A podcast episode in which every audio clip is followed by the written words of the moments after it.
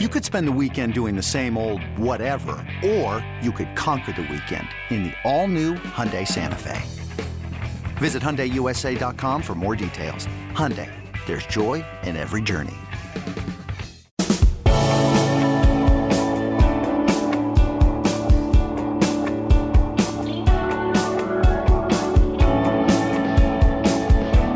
You know, if you make a point, but no one even bothers to understand what you said, did you really make that point to begin with? That question and more this morning. I'm Josh Pate. This is the Late Kick Extra podcast. It is Wednesday, April 13th, the year of our Lord 2022. I am somewhere between Oh, we'll call it Oklahoma City and Nashville chasing tornadoes. I have probably been on the road by the time you listen to this for a solid 24 hours. So who knows? Uh, keep it locked on the social channels if you want updates there at Late Kick Josh. We have got such a loaded mailbag this morning. We're going all over the place. You guys, as usual, have done a great job. Uh, there's one question that just made me angry. I just referenced it, but I'm not going to start with that. Why start on a down note when we can start on well, kind of also a down note, but at least it's a little bit different in nature. Shelton from Portland leads us off.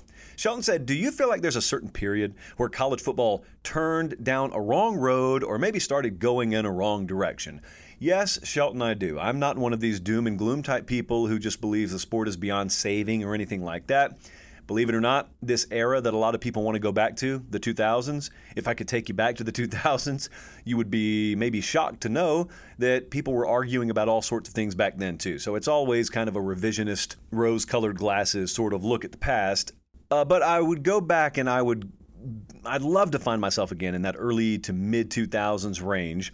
And I would love to just talk some sense into some people who got their hands on the wheel of college football.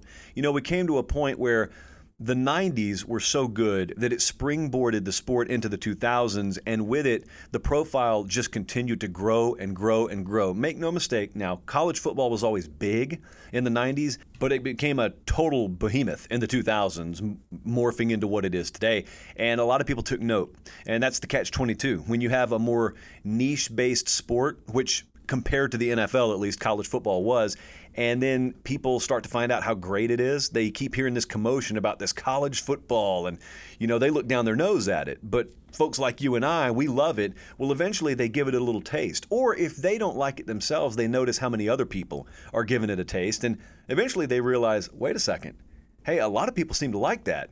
Well, if people like it, then you know what the follow up is. There's money to be made off of it. And there's nothing wrong with making money. I'm all for money. I'm a big fan of money, actually. I own some of it myself, hope to own a lot more of it someday. But there's nothing wrong with, with trying to profit off of something that's in high demand. What I do have a problem with is when you cross kind of a line in the sand and you start sacrificing the integrity of said product in the name of profit maximization. And this is a tale that is as old as time. This did not start with college football, it won't end with college football. But once people who didn't have an emotional attachment to this game and, and strictly had a business lens on the sport got their hands on the wheel, we started heading down a road that ultimately got us where the sport just felt so much more commercialized. I know there's a give and take, I know there's a certain amount of that you have to stomach. I get it. But we just came out of the Masters, for example, that was held at Augusta. And whether you're a golf fan or not, you have an impression of Augusta National and the Masters and the green jacket and Amen Corner. And you know those things because they're so pristine and they have maintained their sanctity because the folks who run the Masters have never let anyone else take the wheel. They have always called the shots. And I really wish there were some more aspects of college football did you notice the random accent there? Random aspects. I wish there were some more aspects of college football, of our sport, that we had been able to keep sacred. Some of it's big. Like, of course, I wish we never would have gone to a college football playoff, but some of you are fans of that. Uh, I'll tell you one that stands out to me a lot. I grew up in the South, but now I've been able to go to a lot of games up north. There are places, whether it be Notre Dame or Michigan, you know, there are places where they could fill their stadium with advertising, but they don't. Now, is that what's best for business?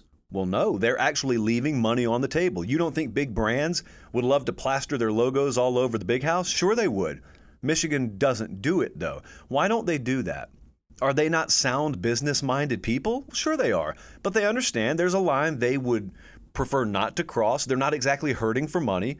And so they have decided that the integrity of our game day experience and the ambiance of our stadium, the presentation that we want to have, is worth more to us than a dollar figure that a big corporation would give us per year to put their logo in both end zones. I respect that. I love that. That is a perfect example of what I'm talking about. Doesn't mean you're wrong if you've gone the route of allowing major advertising in your stadium.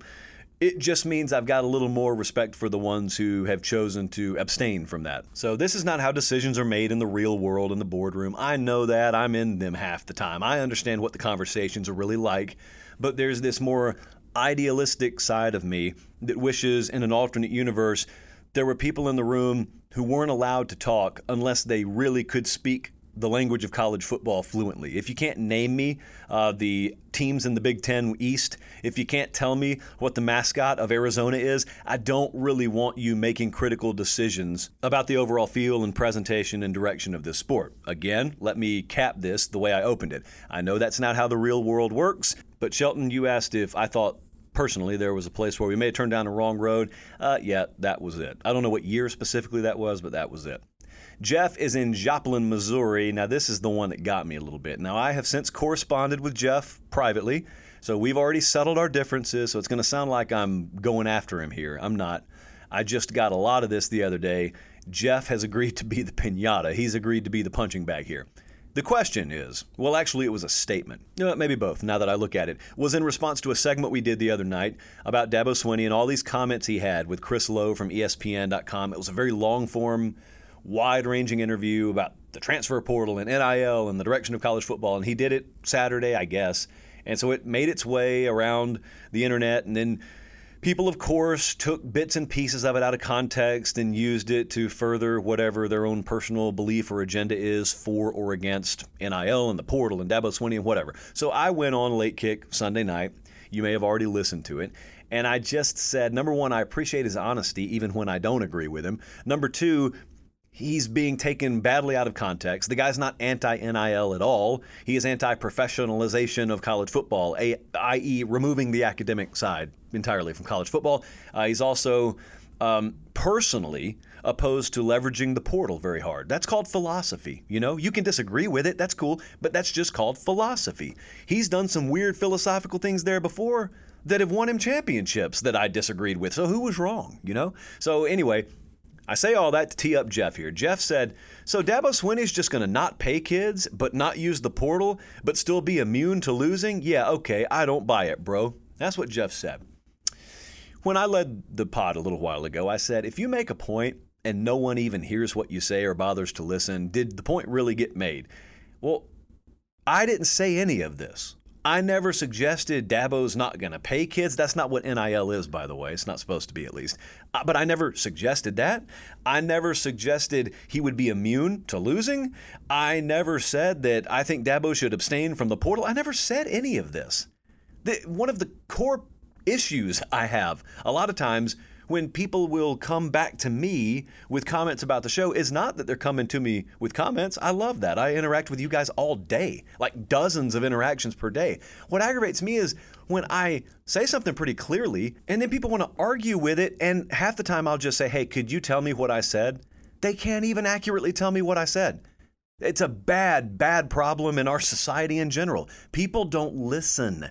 People do not listen. Here's a telltale sign. If someone routinely starts a sentence before you're finished with yours, they're not listening to you. There's some coaches out there who are bad at this. Go listen to a press conference and listen to the guys who start talking before the question is done being answered. Those are not good listeners. They may end up being good coaches, they're not good listeners.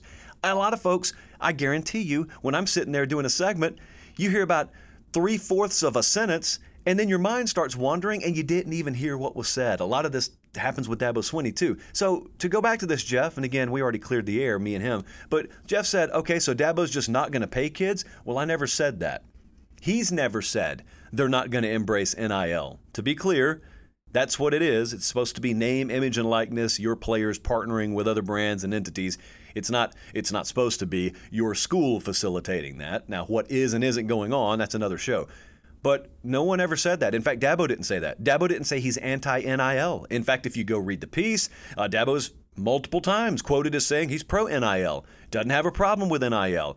He has a problem with the professionalization of college athletics. And what he means by that is he's got a problem with any kind of future model where the educational aspect of college sports is no longer, because then it's not college sports to him. I agree with that wholeheartedly. I agree with that. I'd say the same thing if I were him. I'm saying the same thing, and I'm not him. I'm just a dude behind a microphone.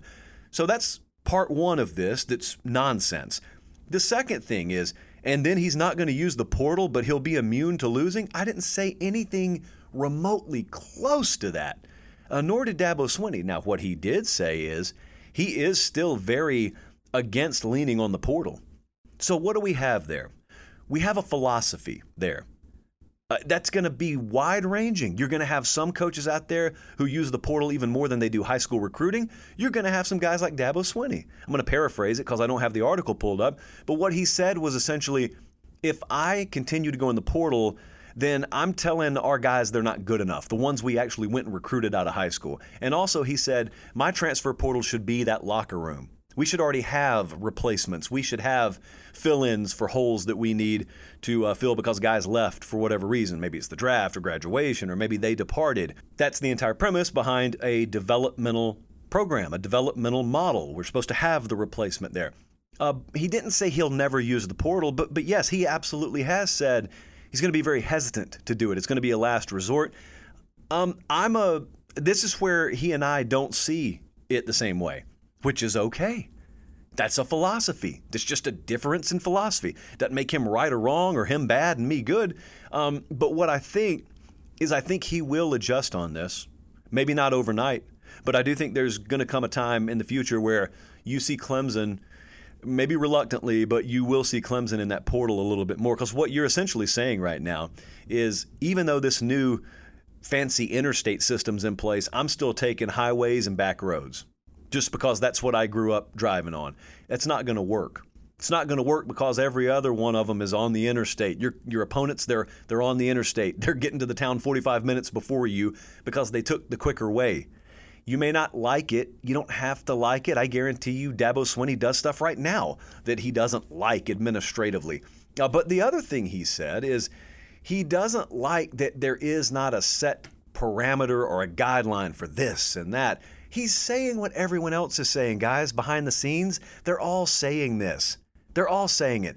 And then a lot of people also got bent out of shape because he was talking about free market capitalism and he was talking about how you determine value. You were, well, I'll tell you right now, you determine value by how replaceable you are. That's how you determine value. And if the market says that it's really hard to go find another Dabo or another Nick Saban, you're going to get paid a lot of money. That's why those college football coaches are making more than the professors on their campuses. Doesn't mean that what they do is more important than what the professor is doing. It does mean that what they're doing is harder to replicate than what the professor does. That's the way it is. Bruce Hornsby reference. There it is, one for the week.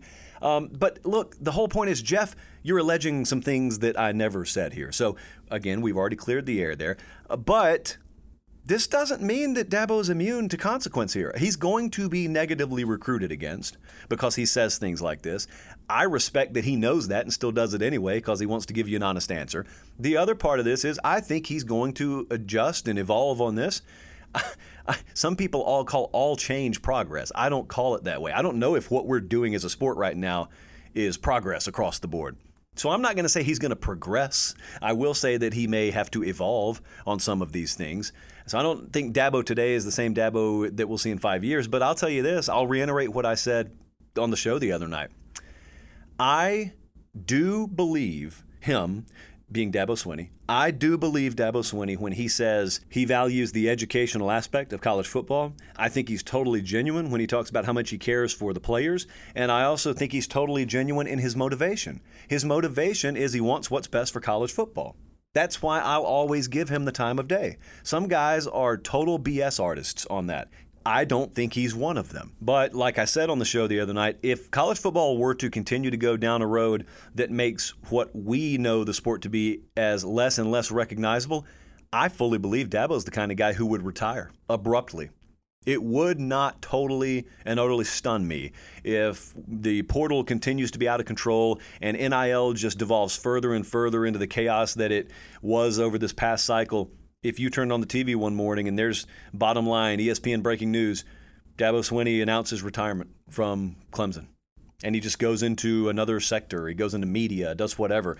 I, he's the kind of guy I think would do that because Dabo's the kind of guy who I also believe when he says, I don't really do this for the money. And he's already financially set anyway. Uh, Dabo's not the kind of guy who's going to hang on just for the sake of hanging on.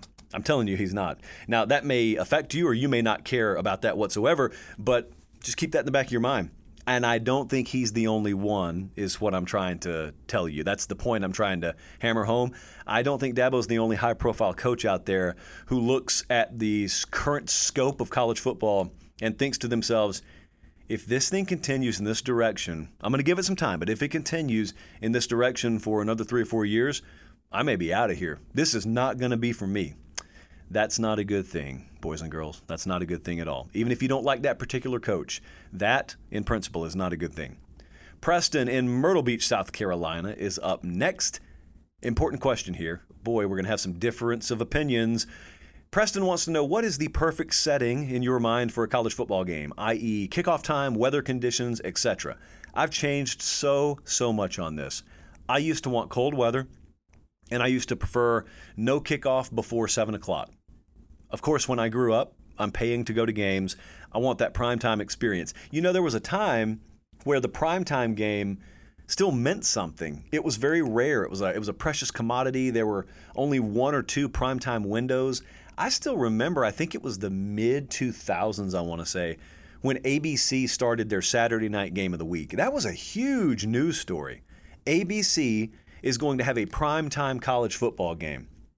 At that point, we were still in an era where ESPN, I think, had like the 7:45 game, but most of the big games were 3:30.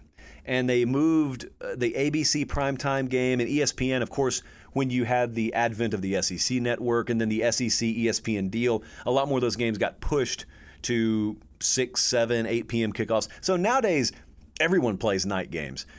Well, with that change, I saw less and less incentive to root for the night game. And also, now that I do this professionally, as I've told you many times during the season, I love the noon kickoff. Everyone hates it. I love the noon kickoff, the Fox big noon kickoff. Love it, love it, love it. In fact, I would tell you, where was I? It was Baylor, Oklahoma this past year. That would have been a noon Eastern Time, 11 a.m. local time kickoff. Again, everyone's complaining.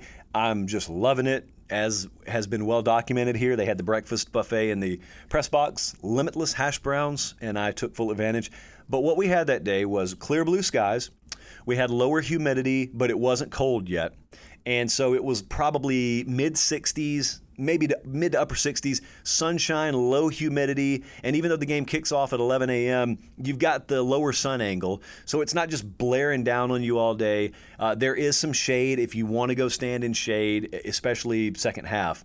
I thought that was the most pristine set of weather conditions combined with kickoff time that I experienced all year. Now, juxtapose that with just a few weeks later, and we're up in Ann Arbor and we got what maybe a lot of you would prefer. We got snow, still a noon kickoff, but we got snow and we got frigid cold temperatures, and I'm wearing who knows how many layers. I had layers that I had never even worn before that I took to that game. So clearly, this is a to each his and her own kind of situation because I've evolved my thinking on this. I mean, I'm totally different. I, I think that 20 year old JP would be totally and thoroughly disappointed with modern day JP because 20 year old JP rooted for cold weather, suck it up was the attitude, and he rooted for night games. And now I'm sitting here saying, give me mid 60s and give me noon kickoffs, and um, I guess some porridge after I put my dentures in because it makes me sound 80 years old. And I'm not, not even half that, but I do enjoy some of the finer things that our more seasoned listeners have come to love. And one of them is an earlier kickoff, and the second is don't make it quite so freezing outside. Get a little nice early October base tan, if you will. And hey, maybe some uh, limitless hash browns before the game. That doesn't hurt either. So there you have it. Tranquil, nice, balmy weather conditions, early kickoff time. Uh, Brent is up next. Uh, this is an important question because of where Brent's from. Brent is from Silver Spring, Maryland. Silver Springs, uh, with an S on the end, is one of the most underrated songs of all time. That was a song that was recorded by Fleetwood Mac but left off the Rumours album inexplicably. And think about what I just said. Rumours still considered by many to be the best album of all time, including yours truly, even though it was recorded well before I was born. But they left one of my favorite songs off of it, and they chose some songs that shouldn't have been on there. So, anyway, Silver Spring, Maryland, checking in for the first time to my knowledge, and Brent is the representative. And he said, How many years should a coach be given before he's on the hot seat? Well, I'm a big believer that outside of scandal or hardcore extenuating circumstances, you got to give them a minimum of three. I mean, a minimum of three. I think Mike Norvell is a really good example of this right now. Mike Norvell's entering his third year. The first year he got there, he was in the worst of the worst situation because he's a new coach and then COVID happened, so they didn't get spring. And they're still talking about that down there. And I don't think it's an excuse. I mean, I think it's valid, it's legitimate. But he had that year, then they had last year, and he's going into year three. And I talked a lot about this on the show the other night, and I kind of talked to someone about this over the weekend, trying to get a gauge on Florida State. And here's the reality they're improving. Every aspect of the program is improving. It's just that no one has taken the volume knob and turned it up to 11 like you picture in your wildest dreams. You know, you want an immediate turnaround. You want what Nick Saban did at Bama. Seven wins the first year, boom, they're playing for the SEC title, undefeated regular season the next year. You want what Kirby Smart did. Well, the fact of the matter is, there aren't many of those folks out there, and those situations were a lot more ready made for success. And Nick Saban could walk in anywhere and turn it around. But short of finding another Saban, you got to accept that sometimes one and maybe even two years is just not quite enough, especially if you inherited a very depleted roster situation. You know, even in a perfect world, if you're just an, a, an entire staff of assassin recruiters, it, it takes a little while. And even if you've got the portal to use now, it takes a little while. Well, most coaching staffs are, are good to very good, maybe, recruiters. And so it just it doesn't happen overnight. So anyway, Mike Norvell this year, it's an interesting situation because if you ask Florida State fans, they just want to find a way to win eight games. And yet you're listening and watching, if you watch the spring game this past weekend and you're listening to spring practice reports, and uh, it's not that they have a terrible quarterback situation, but they don't have a great one. It's not that they have terrible position groupings, but there are very few elite or very few even really, really good ones. They do have depth issues. They are going to have to go hit the portal. Uh, but the point is, what do you do there? I said this on the show the other night. What do you do if Florida State wins seven games? They're improving, though. What if you look at them and you say, well, we can't deny they've made marginal improvement across the board? Well, what do you do? Because I can tell you confidently, there are people who would want to pull the plug after year three on Mike Norvell if he wins seven games this year. But yet, there's a distinct possibility seven games would equal improvement. If you see improvement happening, even if it's not linear, and even if it's not happening quite as fast as you'd want it to, it is very foolish to hit the dump button on that.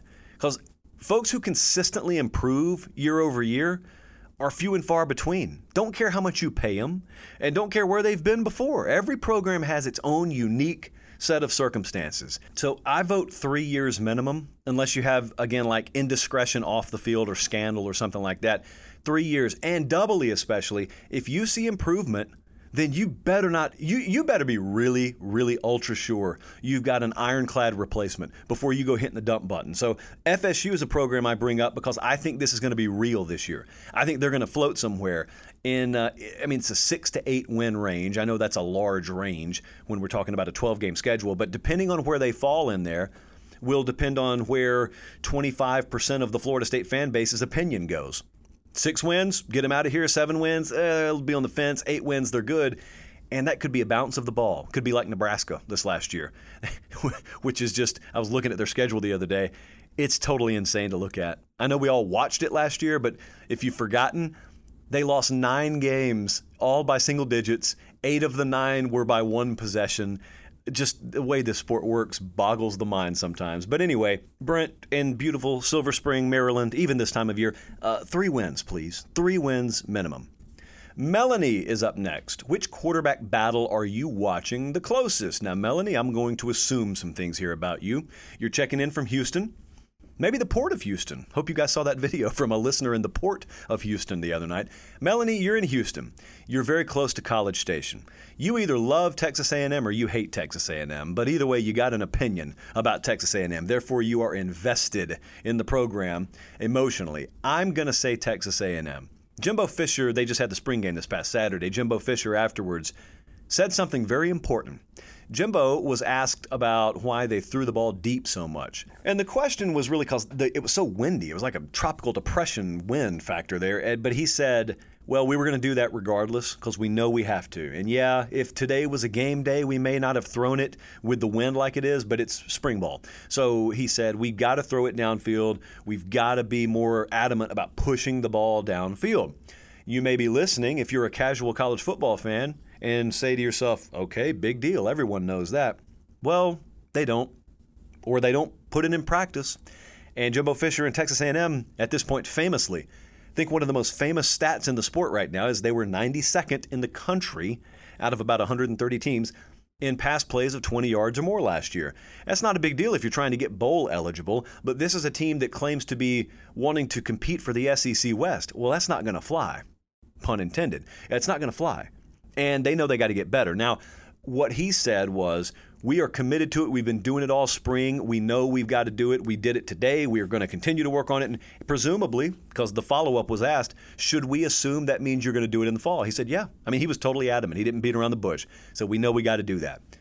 Well, that goes back to the quarterback question that Melanie asked. Max Johnson, looked pretty good. Surprisingly mobile, looked pretty good. That's the LSU transfer, of course. And then you've got Haynes King, who looks fully healthy, and he's back, and he's also mobile, but you knew that about him. They've got a really, really good quarterback battle that's going on down there. And I really need to emphasize this a real quarterback battle. We have entered an era now, the transfer portal era, where everybody's going to claim to have a quarterback battle in the spring we were talking about this in a meeting this morning at 24 7, like how many coaches behind the scenes would just readily tell you, yeah, we pretty much know who's going to start here, but we can't be saying that publicly because we don't want the other two guys transferring. Well, at Texas A&M, they have a legitimate quarterback battle. And I think they got two guys they can win with. Other places, they're trying to choose from a bunch of guys and they don't know if they could win with any of them. Uh, but Texas A&M, I think, has at least two guys they can win with. And Conner Weigman, I think would also be in the mix at most places. That's the five star true freshman. It just so happens they have good enough quarterback depth there right now. So I don't think he'll be in the mix this year. I'm not totally just putting him on the shelf and putting the red shirt on him, but I don't think he'll be in the mix. But those other two, I'm very much paying attention to that because as much as everyone is still trying to say, well, 2023 is the year where they could really hit it out of the park, I don't think the training wheels are on the expectation bike for Texas A&M anymore. I just don't. Like you you never look at Bama anymore or Ohio State or Georgia or Clemson. You don't look at them anymore and give them time for a down year. No one does that. That's just life. When you recruit like they do, when when you invest like they do, you spend like they do, you don't get to have a down year expectation wise. And Texas A&M I think some folks are still struggling with their mentality shift of applying those tier 1 expectations annually to Texas A&M. Maybe they'll give them one more year, but I'm telling you as the season draws closer, I don't think there's going to be a whole lot of 8 win, 9 win talk, even though that's probably where the Vegas over under will be is around 9. I think that expectation level is going to get kicked up into that double digit win range. And I don't think it's out of the realm of possibility for him this year, Melanie, if big if here, if they get that quarterback situation figured out. Figuring things out.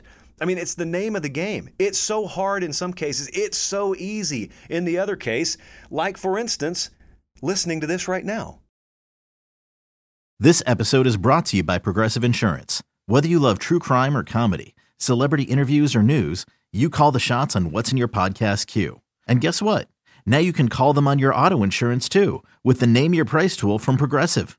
It works just the way it sounds. You tell Progressive how much you want to pay for car insurance, and they'll show you coverage options that fit your budget. Get your quote today at progressive.com to join the over 28 million drivers who trust Progressive. Progressive Casualty Insurance Company and Affiliates. Price and coverage match limited by state law. eBay Motors is here for the ride. Remember when you first saw the potential? And then through some elbow grease, fresh installs, and a whole lot of love, you transformed 100,000 miles and a body full of rust into a drive that's all your own. Look to your left, look to your right. It's official. No one's got a ride like this. There's nothing else that sounds like, feels like, or looks like the set of wheels in your garage. With over 122 million parts, you can make sure your number one ride or die stays running smoothly. So there's no limit to how far you can take it. Brake kits, turbochargers, engines, exhaust kits, roof racks, LED headlights, bumpers, whatever your baby needs, eBay Motors has it. And with eBay Guaranteed Fit, it's guaranteed to fit your ride the first time, every time, or your money back. Plus, at these prices, well, you're burning rubber, not cash. Keep your ride or die alive at ebaymotors.com. Eligible items only. Exclusions apply. Got him. Got him. Not even going to make fun of you. You did not see that coming, uh, but you sat through it anyway, and I appreciate it. Michael in Demopolis, Alabama. I think that's where the University of West Alabama is. Maybe that's Livingston. Anyway, uh, Michael says, I'm trying to understand college football betting more before this season. In the NFL, it seems like everyone gets three points for home field advantage. Do you think that's the same in college? No, Michael, I do not. This is a really good question. Uh, this may not be understood. And so you need to understand it. Now, when you think home field advantage, sometimes you think about how loud a stadium gets. That's not the end all be all in home field advantage. Some places are historically mathematically proven to be just harder to win at than other places. And I think it would surprise you that Boise State is one of the highest numerical home field advantages historically that Vegas gives out. Uh, they've been known in certain years to give out five or six points of home field advantage for Boise State. Now, I have my own theory on that. I think it's because they are allowed to wear those blue uniforms on a solid blue field, which, if I'm college football commissioner, I would outlaw tomorrow. But hey, whatever, do what you do. If they'll let you get away with it, then do it. But Boise State's always had, for instance, Boise State has had a more solid home field advantage than Georgia. Now, does that make sense to you? No, it doesn't. I think Georgia's uh, home field has ramped up over the past year or two. I, I would apply probably half a point to three quarter a point more for Georgia. I just think their fans are doing a better job of making that a very, very raucous game day environment there, more so than it used to be. So, Michael, it's a floating scale. There is not a set scale. This is always moving. But no, it's not a set three point thing like the NFL. Because think about what you have. You have so much more fluctuation in roster maturity that a team may have when they're going on the road. Uh, you have so much more fluctuation in stadium sizes week to week, the distance you have to travel. For instance, in, in conferences at the G5 level, sometimes, in fact, a lot of times, you're not chartering uh, you're having to rely on actually traveling commercial sometimes, and that means connecting flights. And I don't know if you've checked the latest outposts in conferences that especially reside out west, those aren't always the easiest places to get to. And so, for all those reasons, that all gets baked into home field advantage. But it's a very, very important part of odds making and handicapping. And no, Michael, uh, it is not just three points across the board. It's a very good question there. Very good question. And good questions all over the place. I think we really solved a lot of the college football world's problems again today. Uh, hey, I told you the other night, I'll reiterate it here. I'm on Cameo now, and one of the first bookings I took was someone who will remain nameless, whose wife was an NFL fan and he was trying to convince her the college game is for her as well. And he had me explain to her why the postseason in the sports has to be different and why both of them can make sense. But then the coup de grace, I had one of you, in fact, two of you now, have booked me to try and convince your fiance that a spring wedding is better than a fall wedding. I think I did some of the best work I have done since I have been here in those cameo recordings. So the link, if you want to book one, is in my Twitter profile. I'm not going to overly plug this in your face over and over again, but uh, I I did I was on the fence about this, and it ended up being like the highlight of my day. So at Late Kick Josh on Twitter, follow if you haven't already, and can see the link there. Uh, for our entire production team here, I'm Josh Pate. Thanks so much for checking out the pod. Make sure you are subscribed and leaving five star reviews. If you haven't already, I'll see you back in studio Thursday night. Until then, take care, have a great day, and God bless.